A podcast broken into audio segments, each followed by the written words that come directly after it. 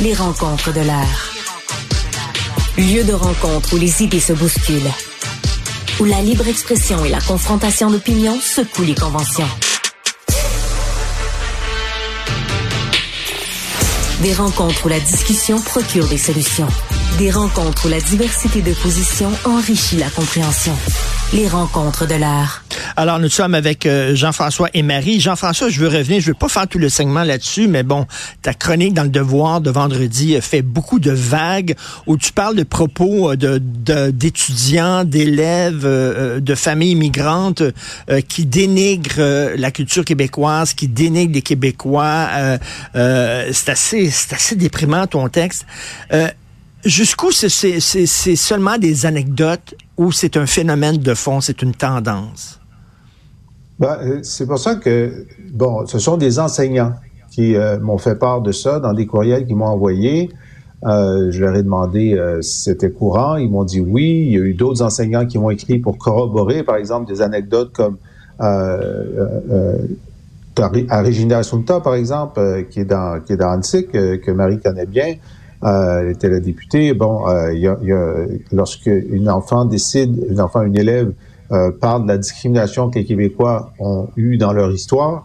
Elle se fait euh, huer, vilipender, on lui lance des objets et on la, on la traite de raciste sur les réseaux sociaux.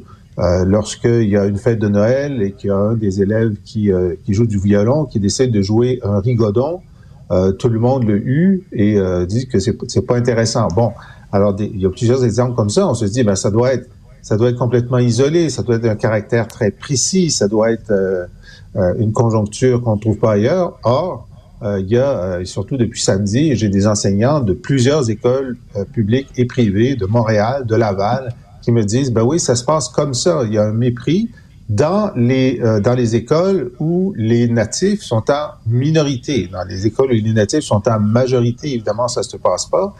Euh, et euh, donc, j'ai parlé à Raphaël Provost, qui est le responsable d'une organisation qui s'appelle Ensemble contre la discrimination, qui euh, fait le tour des écoles. Il, voit à peu près 30 000 élèves par année. Et je lui ai montré euh, ces, ces anecdotes-là. Par exemple, c'est parce qu'un prof m'avait dit, ben, ce groupe-là est venu dans ma classe et a demandé euh, lesquels d'entre vous se sentent québécois, levez la main. C'est une classe de 34, il y en a 32 qui ont dit non. 32 sur 34 disent je ne me sens pas québécois. On est au secondaire. Et Provo me dit ça arrive tout le temps. Ça arrive tout le temps. Et je lui montre les, je, lui lis les anecdotes, puis il dit ben oui, c'est le genre de choses qu'on entend. Il y a une il y a une intolérance qui monte, et lui il dit ben elle monte dans tous les sens. En fait, dans nos écoles secondaires en ce moment, il y a une intolérance envers les Québécois qu'on appelle les Québs, il y a aussi une intolérance des Québécois envers les migrants. Il y a une intolérance entre les groupes euh, racisés, entre les groupes d'immigrants eux-mêmes, euh, sur la question de l'orientation sexuelle. Et il me dit, ben, c'est la première fois qu'on voit ça depuis des années maintenant, lorsqu'on a une discussion, par exemple, sur l'orientation sexuelle ou le racisme dans une classe, il y a des élèves qui lèvent la main pour, pour dire, ben, moi, je suis raciste, moi, je suis homophobe, puis c'est de la liberté d'expression. Alors lui, il, met en contexte ce, ce phénomène-là de, de, de, violence verbale. Euh, elle, elle, est, euh, c'est vrai que elle, il y a ce phénomène de rejet et de mépris des Keb, mais sur un fond de scène généralisé de montée de l'intolérance. Est-ce qu'on n'a pas euh, moi, j'allais dire, est-ce qu'on n'a pas l'impression qu'il y a un climat social qui a, qui a, qui a mis ça en place? sais, moi, je me pose toujours la question comment des, des jeunes de deuxième génération, là, en plus de ça, qui sont nés au Québec, euh, qui se font pointer du doigt comme immigrants, peuvent se sentir depuis 2012 avec la charte des valeurs. Tu la connais bien, celle-là, Jean-François, euh, où on, tu où puis, tous les commentaires qui sont faits, là, je, je, je ramène à la à la à l'élection là 2022 là, François Legault qui s'est mis dans le pied dans la bouche plus souvent qu'autrement en disant que euh, c'était la louisianisation du du, euh, du Québec, puis que c'était suicidaire de prendre plus d'immigrants, puis là c'est là on parle du du déclin de l'identité québécoise. Tu sais, le fait de marteler constamment ce genre de commentaires là dans l'espace public de la part des élus qui plus est du premier ministre ou de la première ministre à l'époque, j'ai je me dis ces jeunes là, il y a quelque part où c'est pas anormal qu'ils se disent est-ce que je suis bienvenue? Est-ce que je suis bienvenue dans cette société là Est-ce que j'ai ma place? Est-ce que quand on parle de eux et de nous, est-ce que moi je fais partie du nous ou je fais partie du eux? Il y a peut-être ça aussi qui qui est en toile de fond de, ces réactions là. On se rappelle d'adolescents là, d'adolescents qui sont en construction de leur identité, qui sont en construction de leur leur ego. Puis je me dis il y a toujours un, un risque dans ce débat là qu'ils soient réactionnaires, ces jeunes-là?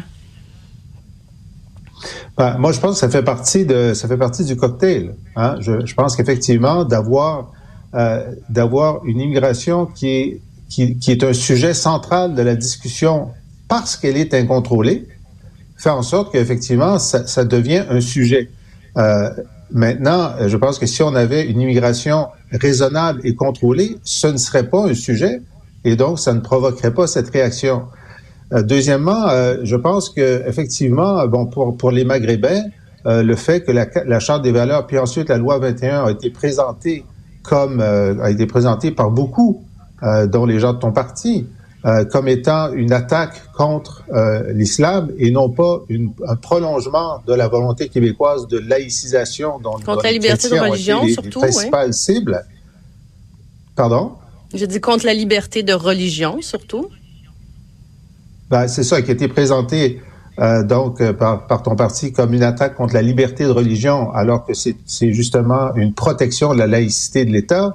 Euh, ça a pu aviver des tensions. Mais moi, je dirais plus fondamentalement que la raison pour laquelle euh, beaucoup de ces immigrants nous, nous prennent pour des losers, euh, c'est parce que on s'est dit non deux fois dans un référendum et que donc on a perdu et, et ça coûte quelque chose dans l'identité d'une nation, l'attractivité de l'identité d'une nation. Quand il dit, écoutez, vous êtes même pas capable de vous dire oui, vous êtes une minorité en Amérique du Nord, l'anglais c'est la langue du succès, euh, vous menez un combat d'arrière-garde certaines de ces citations. On dit, c'est de votre faute, vous qui n'avez pas de culture, vous qui n'avez pas de valeur, euh, c'est de votre faute si on est obligé de parler français. Euh, il y a aussi, ça nous renvoie à notre propre faiblesse identitaire.